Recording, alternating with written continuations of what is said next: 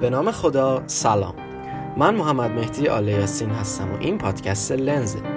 لنز یه پادکستیه که ما توش یه سری کتابای مربوط به رشته پزشکی رو با هم میخونیم و چیزی که نویسنده میخواد برسونه رو براتون میگیم.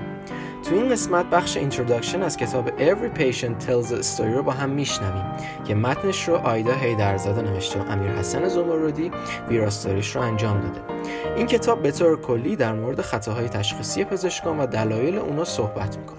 ممنون که با ما همراه هستید.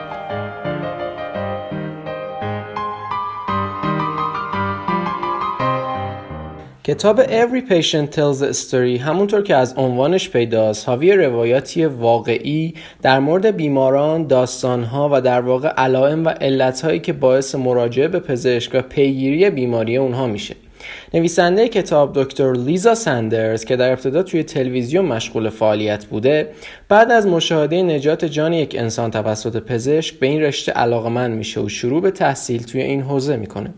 اون معتقده که با وجود طیف گسترده مخاطبین، تلویزیون تأثیر زیادی روی اونها نداره و در عوض پزشکی به همون تعداد کم مخاطبین خودش سلامتی و زندگانی رو هدیه میده.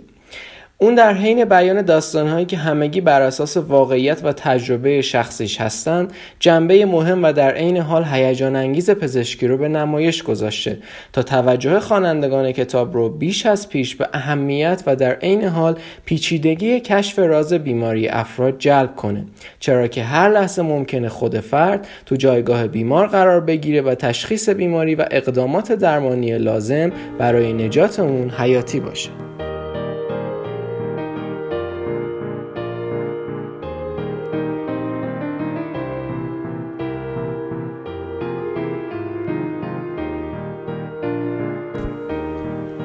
کریستال بیماری بود که بعد از رفع مشکل دندان توسط دندانپزشک همچنان درد داشت و پزشک معالج براش مصرف آنتیبیوتیک رو برای 2 هفته تجویز کرده بود.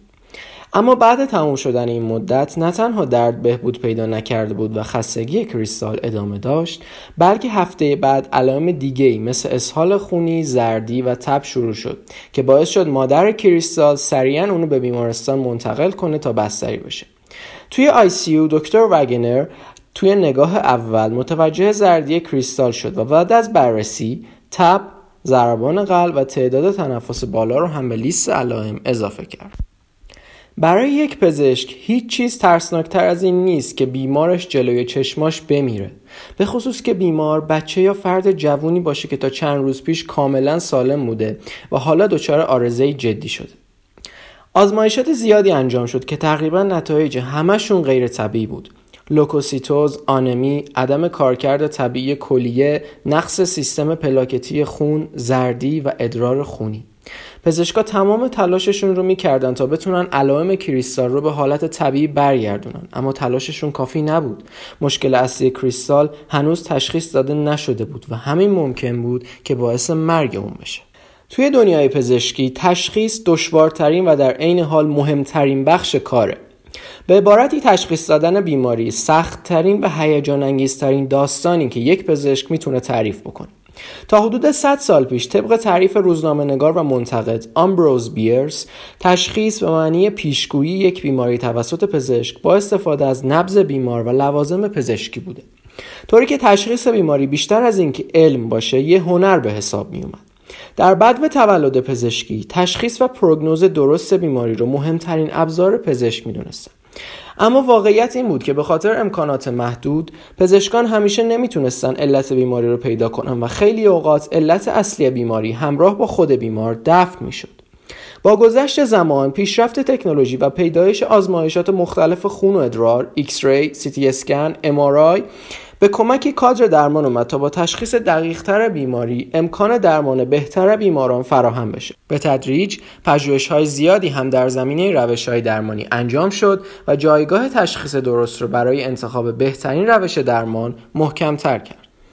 البته گاهی اوقات تشخیص بیماری کار راحتیه، چرا که با پرسش از بیمار و معاینه ساده در کنار علائم واضح بیماری میشه علت و معلول رو کنار یکدیگه قرار داد و روند بیماری رو شناسایی کرد. اما همیشه تشخیص بیماری با این راحتی نیست.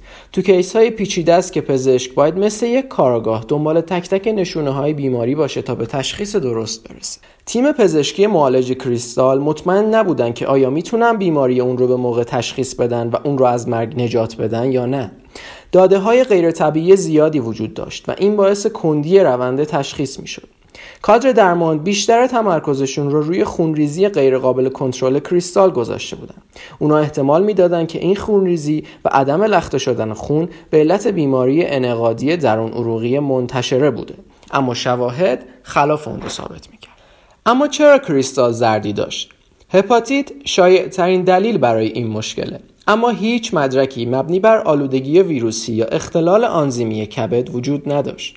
بعد از انتقال به ICU، پزشکان روی اسهال خونی کریستال متمرکز شدند تا شاید از این طریق بتونن عامل اصلی بیماری رو تشخیص بدن.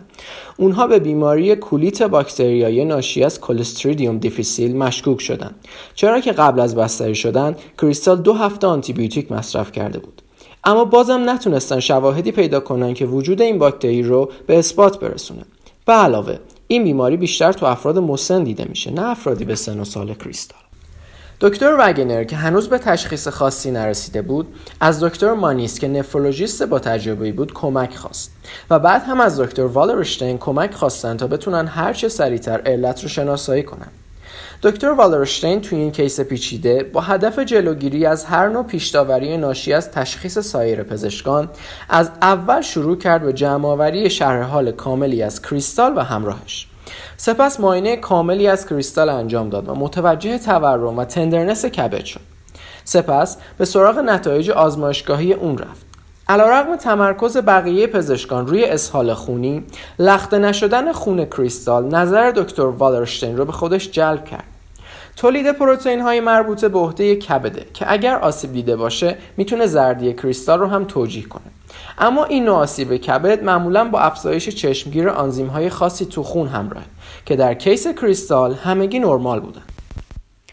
اما این به ذهن دکتر والرشتاین خطور کرد که شاید بخش زیادی از کبد آسیب دیده باشه و دیگه سلولی برای تخریب و آزاد شدن آنزیم‌ها به خون نمونده باشه. اون همچنین به آنمی شدید کریستال علیرغم تزریق چند باره خون مشکوک بود. مشخص بود که گلبولهای قرمز در داخل بدن اون در حال نابودی اند و این نکته‌ای بود که اکثر پزشکان ICU به اون بی‌توجه بودند.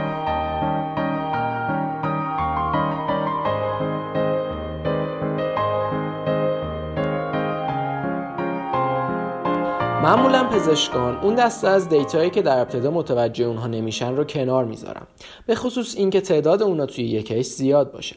دکتر والرشتاین خیلی خوب میدونست که توی همچین کیس سختی این موارد فراموش شده میتونن کلید حل معما باشن.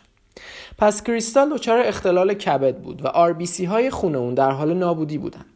بعد از مطالعه منابع و ارتباط بین سرنخ‌های در دسترس، دکتر والرشتاین بیماری کریستال رو بیماری ویلسون تشخیص داد.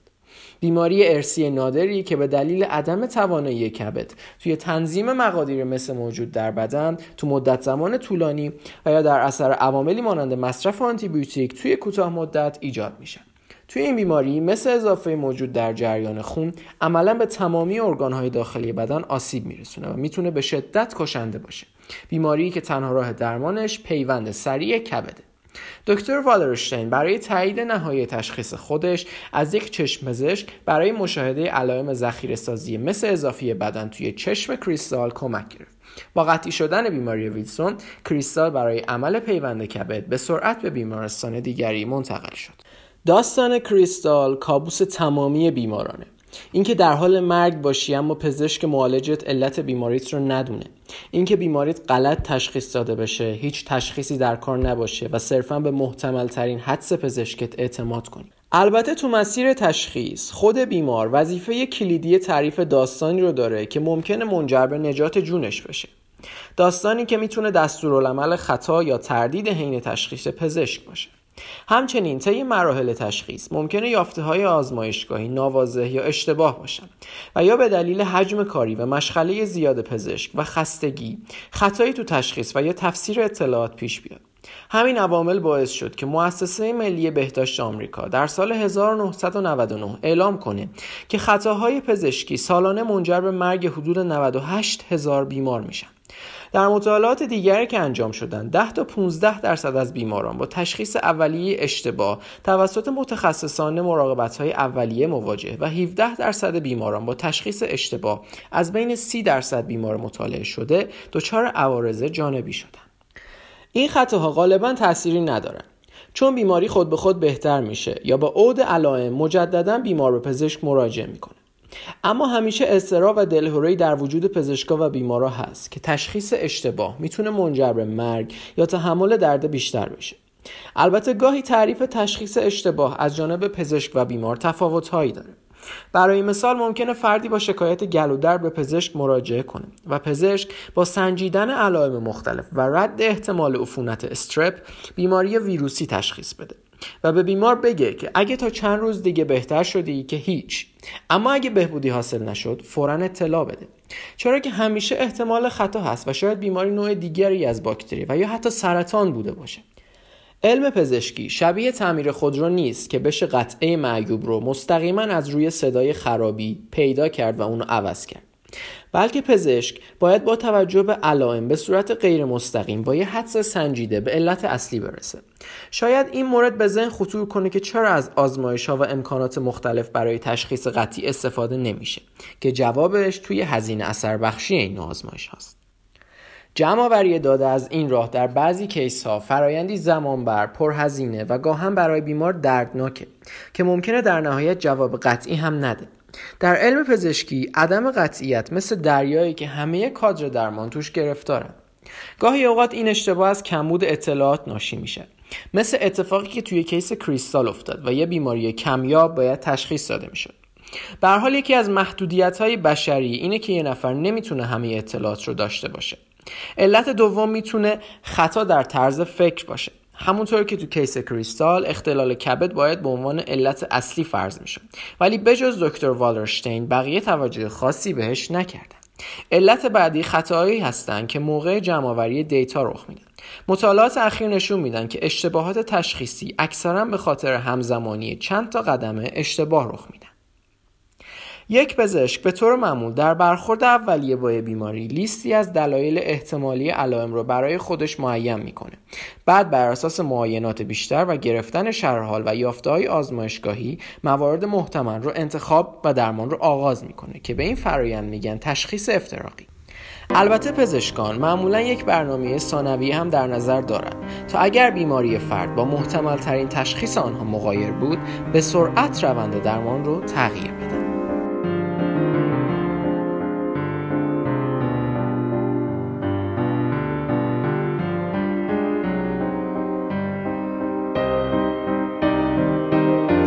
این یکی از اپیزودهای پادکست لنز بود، مربوط به بخش اینتروداکشن از کتاب Every Patient Tells a Story. امیدوارم که لذت برده باشید. نظرتون چی بود؟ اگر انتقاد یا پیشنهادی دارید یا میخواید با همون همکاری کنید حتما به همون بگید. پادکست لنز کاریه از تیم مدیکیشن که هسته اصلیش رو بچه‌های ورودی 97 پزشکی تهران تشکیل میدن. به امید گسترش فرهنگ مطالعه مراقب خودتون باشید. خدا نگهدار.